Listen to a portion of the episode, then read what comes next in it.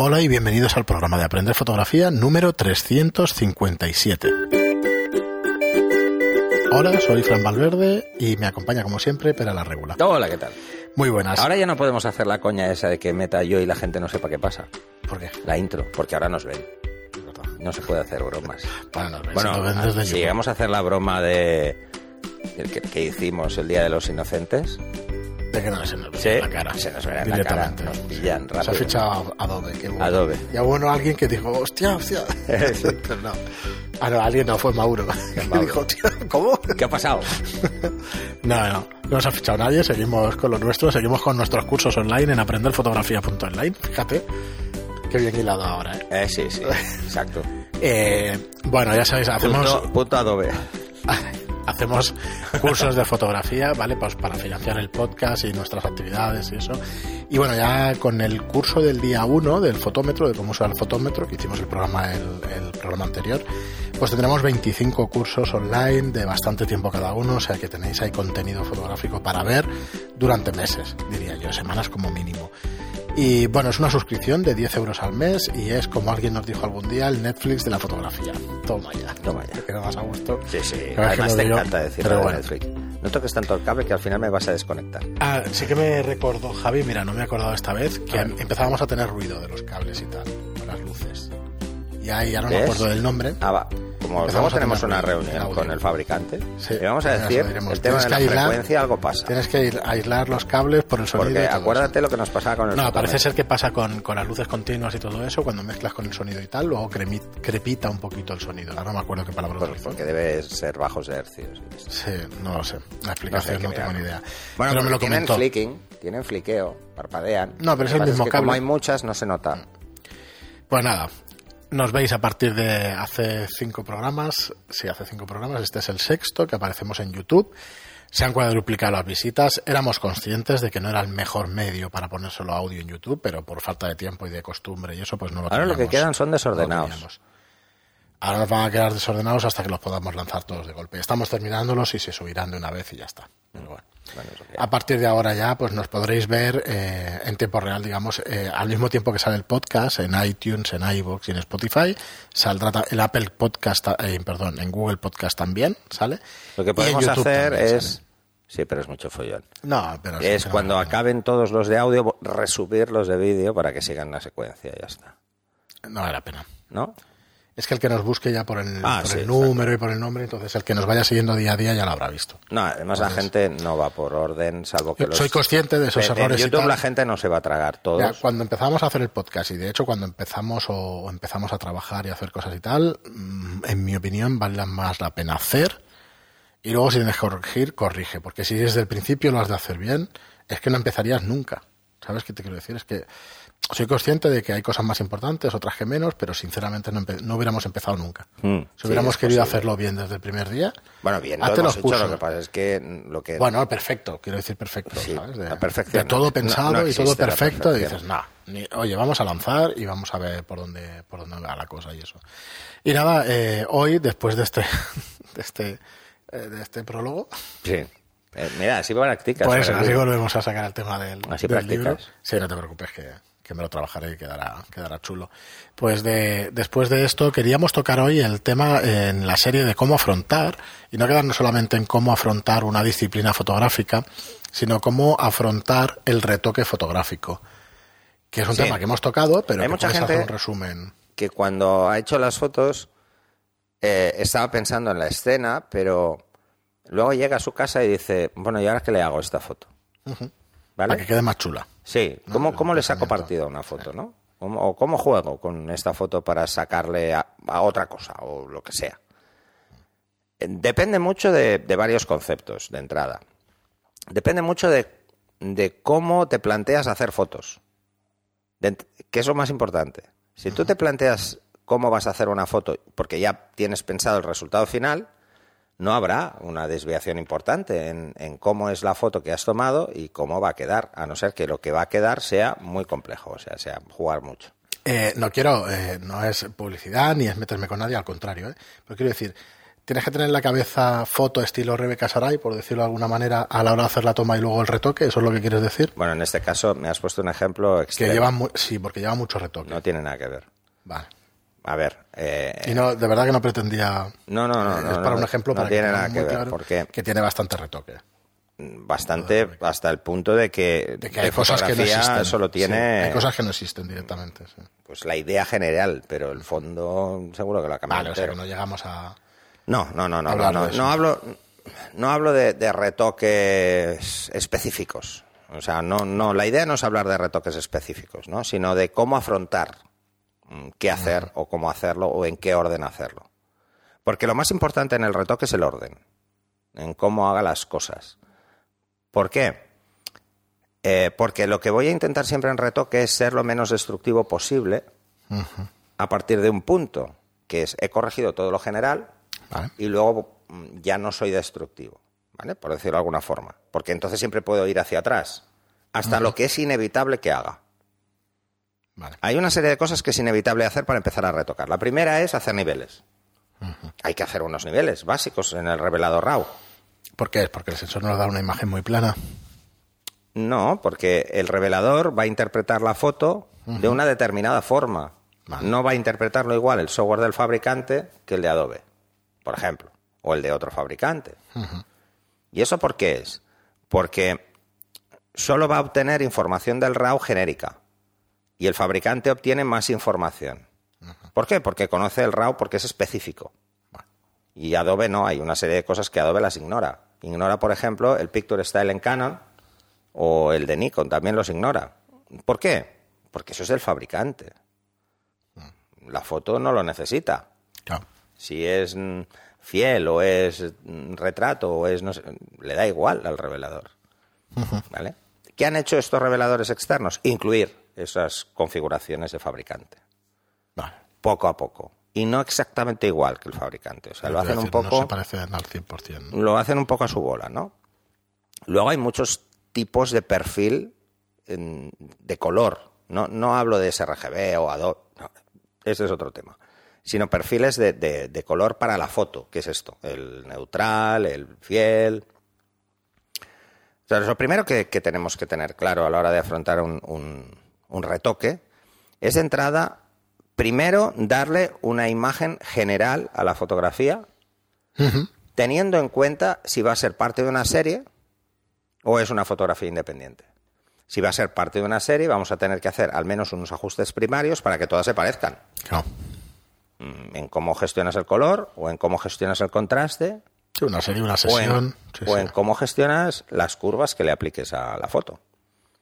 A nivel de contraste. O sea, no solo el contraste a nivel general, sino en la zona de luces, en la zona de sombras, en tonos medios, etcétera, ¿no? Eso para empezar. O sea, lo que yo recomiendo de cómo afrontar el retoque es, primero, vamos a dejar la fotografía para que se pueda trabajar sobre ella. Si yo voy a hacer, por ejemplo, tengo muy pensado hacer un virado a blanco y negro, eh, tengo que jugar con el contraste. Porque hay menos tonos. Entonces, o reduzco el contraste o me va a quedar muy gris la foto. La piel se va a ver muy gris, por ejemplo. Aunque esté muy bien expuesta, pero tengo que jugar con el contraste.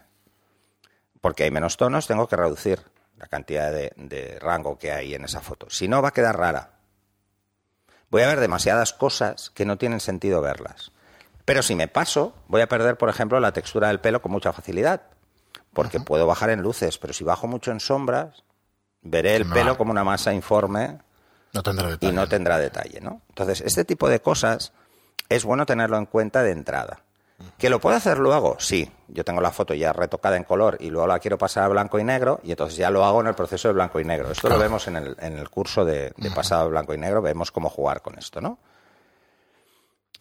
Lo primero entonces sería eh, por pasos, ¿no? Es decir, primero voy a dejar una imagen que me permita trabajar con el destino al que yo le quiero dar. Si yo lo que quiero jugar es con colores muy saturados y jugar mucho con esto, pues ya puedo empezar en el revelado a jugar con la saturación por canal.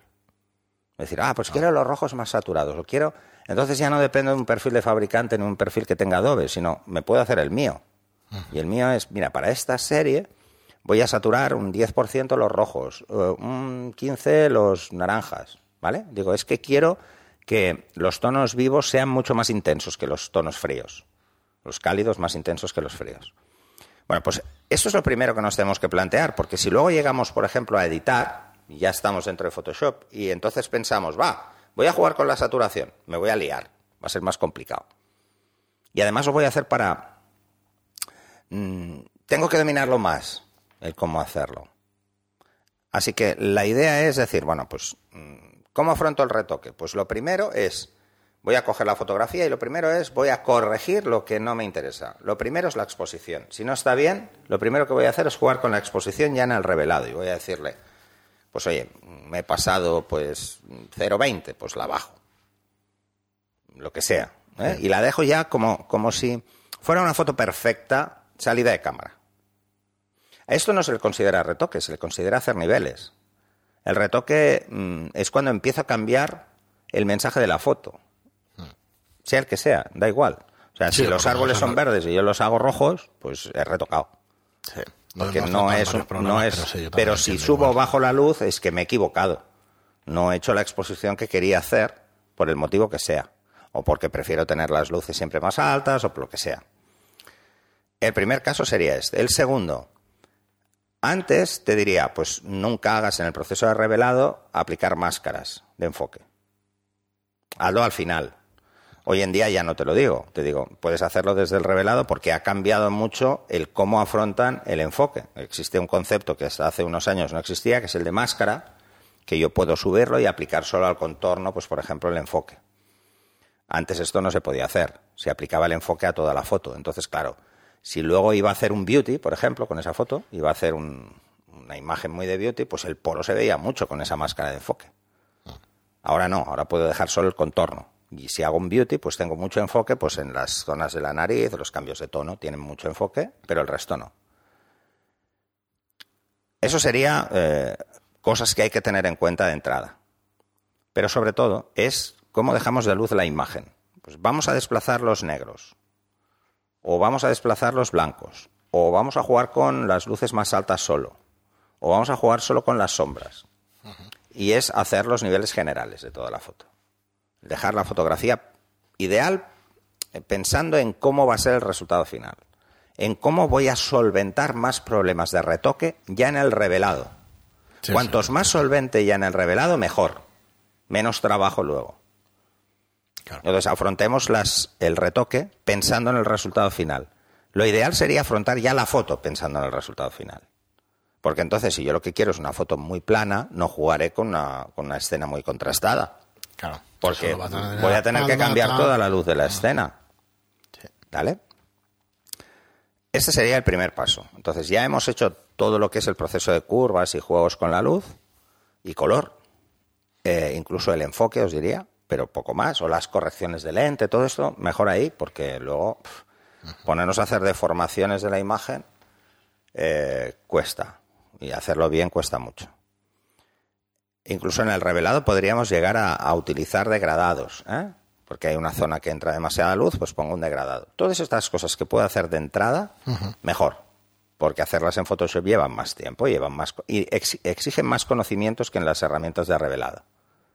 Hacer un degradado en Photoshop es muy fácil y mucho más preciso que en otras herramientas, pero hay que saberlo hacer. Un revelador hace unos degradados que están basados en cómo actúan los filtros de densidad neutra degradados. Pero es más que suficiente. ¿Vale? Así que, primero, desde el revelador podemos hacer una serie de cosas que hace 10 años era impensable. Ya tenemos la fotografía para empezar a trabajar. Ya hemos entrado en Photoshop y la tenemos para empezar a trabajar. Lo primero es, bajo mi punto de vista, cambiar cualquier cosa que mm, a nivel morfológico, ¿eh? de forma. Mm, Algo, pues por ejemplo, se me había deformado y se veía más ancha una zona eh, por el ángulo en el que estaba, porque estaba con una perspectiva muy forzada y tal, y que no es solo una corrección que puedo hacer desde el revelador, porque tengo pues que licuar o cosas así, pues ese sería el primer paso. No dejemos esto nunca para el final. Al menos yo nunca lo dejo para el final. Bueno, eh, cuando digo no lo dejemos para el final, que cada uno haga lo que quiera. Pero mm, yo suelo Sí, hacerlo sí, sí, todo al principio. Porque todos estos cambios más o menos morfológicos no van a afectar a lo que voy a hacer después, pero si yo, por ejemplo, he estrechado una zona, eh, luego voy a tener que retocarla menos. Si lo hago al final, he retocado de más. Y además, el estrechar o el agrandar una zona eh, ya me dice cómo tengo que seguir modificando luego esa zona, porque igual voy a jugar más con las sombras o voy a mm, exagerarlas un poco para que no pierdan volumen o lo que sea, ¿no? Una vez ya hemos hecho esto, lo siguiente que yo planteo es, ¿voy a hacer alguna sustitución de fondo? ¿Voy a jugar con el fondo? Pues ese sería el momento. Ya tengo una foto de partida y entonces ahora vamos a jugar con el fondo. Cuando ya tengo esas dos cosas hechas, ya si hay algún cambio a nivel morfológico, que puede ser en un paisaje, no tienen quitaros de la cabeza eh, morfológico porque hay un papel en el suelo, lo quiero quitar. Sí, ya está. Esto no hay que dejarlo para el final, lo quito ya de entrada. Ya he dejado la imagen limpia, ya he jugado con el fondo, si es un paisaje ya he jugado con, con- con el cielo, por ejemplo, si quiero jugar y subirle la luz o lo que sea, puedo hacerlo todo de entrada y dejar una imagen lo más estable posible. ¿Qué hago entonces? Lo que hago es, ya parto de una imagen que podría ser perfectamente la que ha salido directamente de la cámara, sin ningún retoque todavía, mm, ni de pie, ni de, col- ni de, bueno, de detalles de luces y de sombras en caso de un paisaje o en caso de un retrato, lo que sea. Entonces lo que hago yo es, estas las compacto, ya está. Ya, ya parto de una imagen que he tocado y que ya mm, le he hecho los cambios, pero que no he retocado nada más. Ya he retocado bastante. Sí. He jugado con el fondo y he jugado con esto. ¿Y por qué lo hago al principio? Por ejemplo, si tengo que hacer una sustitución de fondo. Porque si empiezo a retocar, me paso tres horas retocando y luego no consigo sustituir bien el fondo, es tiempo perdido. He perdido el tiempo. Si lo hago de entrada, ya me he quitado las partes que pueden ser más delicadas de entrada. Y ya puedo empezar a trabajar como de cero. Entonces, ¿por qué las compacto? Porque es absurdo guardarse esos pasos que son destructivos.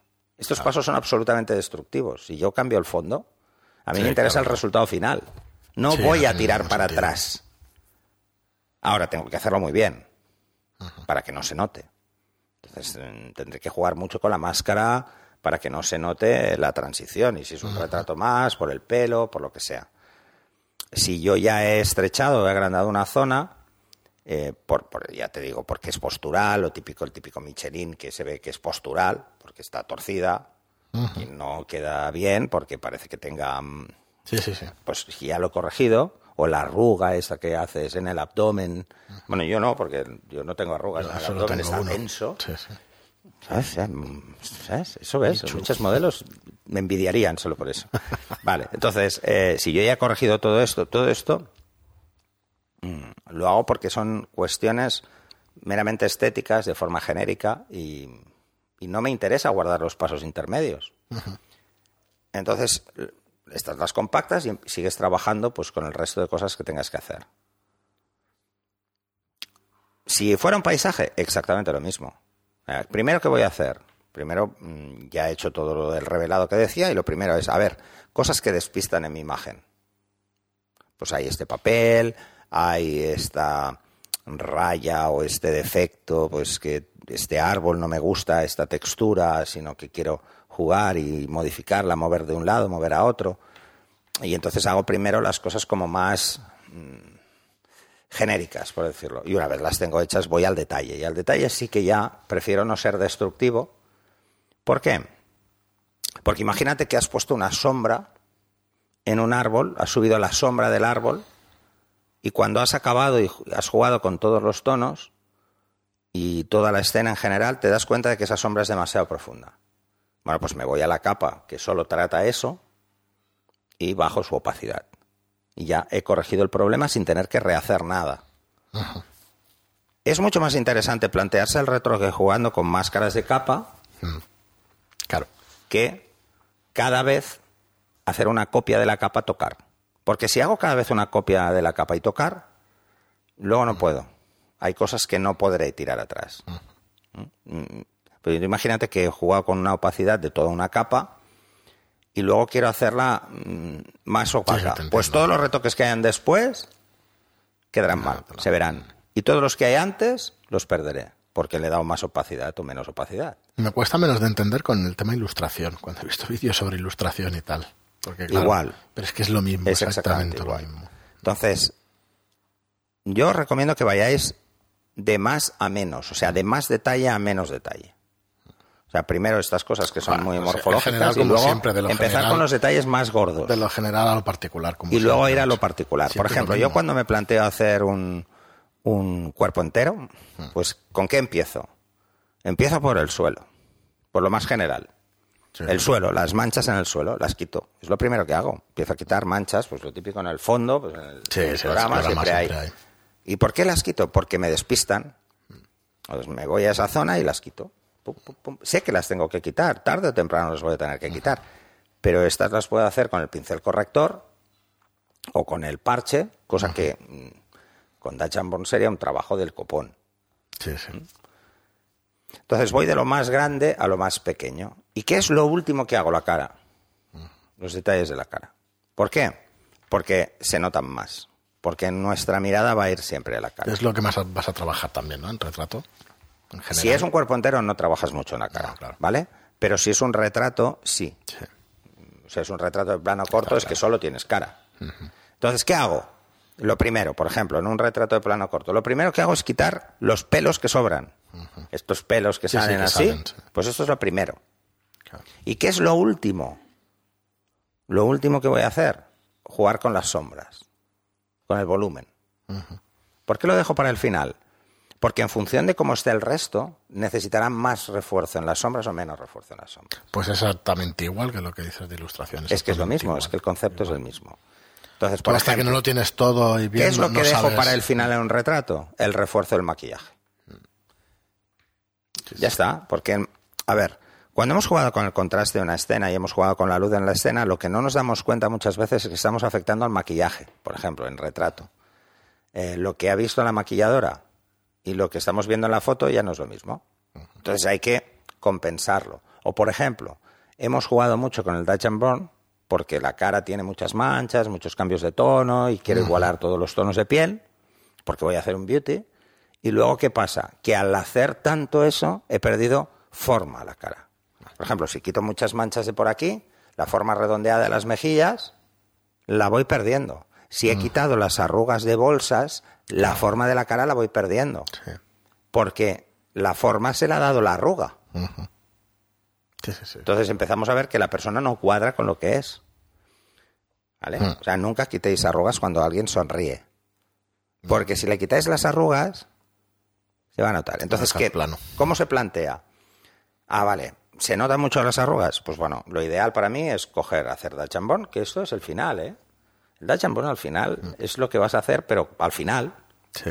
Entonces, mm, para este tipo de cosas. Entonces, ¿qué haces? Pues en la sombra de la arruga le das un poco de luz. Un poco. Y verás que la arruga va bajando, mm. poco a poco. Pero está. Y si me paso con esto, pues oye, cambio la opacidad. Pensar que si tenéis una opción es hacer el Dutch and Burn de forma genérica para toda la foto o hacer Dutch and Burn particular para cada parte de la foto. Por ejemplo, un Dutch and Burn para los ojos, que va a ser jugar con esto, con la sombra del ojo, con las arrugas y tal. Otro Dutch and Burn para la piel en general. Podéis hacer Burn todas las veces que queráis. Solo jugáis con capas de luz y sombras, o sea que no es, no es difícil. ¿Vale? Muy bien, pero nada, nos quedan dos o tres minutos. Si quieres, si, si estaba todo, pues perfecto. Si no, pues si quieres hacer, bueno, no, luego acelerar. pues lo que decía, ¿no? Pues primero, pues en un retrato, pues quito los pelos que hay de más, sobre todo por la cara. ¿Por qué lo hago al principio? Porque al principio puedo usar técnicas que luego van a ser muy complicadas usar a la que empieza a jugar mucho con el Dutch and Lo que decías de tirar para atrás y tal. Sí, que tirar para atrás va a ser más complicado. O sea, si hay un mechón aquí y yo quiero quitar el mechón entero, hazlo al principio. ¿Por qué? porque te va a afectar a la piel circundante seguro. Y te va a afectar al volumen de la cara si no lo has hecho bien. Está claro. Entonces, si lo haces al principio, eso lo tienes en la cabeza todo el rato, lo estás viendo. y ya estás pensando en cómo solucionarlo. Si lo haces al final, puede que hayas hecho muchas cosas antes y luego te cueste mucho corregir eso porque ya has cambiado la forma, ya has metido las sombras, entonces es rehacer. Pensar siempre en que las modificaciones que vais a hacer sean lo más aisladas posibles. Por ejemplo, si queréis trabajar con los ojos, con el brillo del iris, hacer una capa separada. Que sea, y además ponerles nombres, que no cuesta nada. Ojos, y me hago una curva solo para jugar con los ojos. Labios, y me hago una curva solo para jugar con los labios. Piel, y me hago una curva solo para jugar con la intensidad de la piel o como juego en el Dutch de la piel. O hacéis Dutch piel. Dutch contornos, por ejemplo. Organizaros un poco y os daréis cuenta de que lo mejor es ir de cosas, modificaciones más gordas a cada vez más pequeñas. O sea, dejar los ojos para el final, los labios para el final. Porque, como sea el contorno, me va a afectar a cómo veo los ojos. Si he cogido unos ojos, los he marcado mucho y he dejado el contorno, mm, no lo he hecho, no pasa nada. Los ojos sigo viéndolos bien. Sí, claro. Pero si lo hago al revés y le doy un contorno muy intenso y dejo para el final los ojos, ay, perdón, y ya he hecho los ojos, ostras, puede quedar un poco raro, ¿no? O sea, primero las cosas más grandes de la imagen y luego cada vez las cosas más pequeñas. Es, ese es mi eso es como lo hago yo. ¿eh? Sí, sí, sí. No, pero es que, no, no, pero es que siempre es igual, ¿eh? Al final siempre es de general o particular. Hay gente que prefiere ir al detalle y luego ir hacia afuera, que es otra opción. Pero yo he descubierto que visualmente me resulta más fácil ver los fallos cuando lo hago de esta forma que cuando lo hago al revés. Por ejemplo, ¿por qué? Porque si hago las cosas muy pequeñas de entrada, estoy viendo todo el rato esos, esos detalles muy marcados y entonces el resto, pues... Pero esto es una forma de trabajar, ¿eh? muy bien, pero... Plantear el retoque siempre pensando en, a ver, ¿esta foto realmente lo necesita? ¿Y en qué lo necesita? Y solo tocar lo que necesita, no tocar todo por tocar. o sea, retocar por retocar es absurdo. Es absolutamente absurdo. a veces hay que dejar reposar la foto. Para un aficionado, para un aficionado sí que es muy chulo el hecho de jugar mucho y tal. Sí, yo cuando empezaba a tocarle, eh, o sea, las capas, la luminosidad y tal, todo. Reducir el tiempo. Y por zonas, todo. Intentamos reducir el tiempo, que no la calidad, en teoría. Reducir el tiempo y por eso intentamos buscarnos un método de trabajo estable, un flujo de trabajo estable, porque sabemos que vamos más rápido con un flujo que con otro, porque lo hemos probado. Entonces, lo realmente importante es solo retocar lo que sea necesario retocar, no retocar por retocar. Un aficionado no, se plantea jugar con la foto, que es diferente, no tiene... Cuanto más rato le dediques a la foto, a un aficionado le da igual. Para un profesional es, esa foto es más cara. Muy bien, pero... y pues si no la cobras, pierdes dinero. Está claro. Si te pasas cinco horas con una foto y has, y has presupuestado que ibas a estar retocando dos, pues has perdido tres horas de dinero. Porque luego al cliente no le puedes decir, es que me he estado más rato. Digo, pues tu problema, haberlo pensado en el momento de la toma, haber puesto la luz para que tuvieras menos trabajo. Muy bien, pero pues hasta aquí el programa de hoy. Muchísimas gracias a todos, como decimos siempre, por, por los comentarios y los me gusta en iBox, por los por las reseñas de 5 estrellas en iTunes. Y eh, nada, sabéis que estamos en, en, Spotify, estamos también en YouTube, así que muchísimas gracias. En iBox, en, iTunes, en, iTunes, en, en, Spotify, Podcast, en Google Podcast, en YouTube. En principio en todas las plataformas, exceptuando alguna como SoundCloud y algunas más. Y luego en YouTube. En YouTube y, en la web, en las webs. Así que nada, muchísimas gracias por estar ahí y hasta el próximo programa. Hasta el siguiente.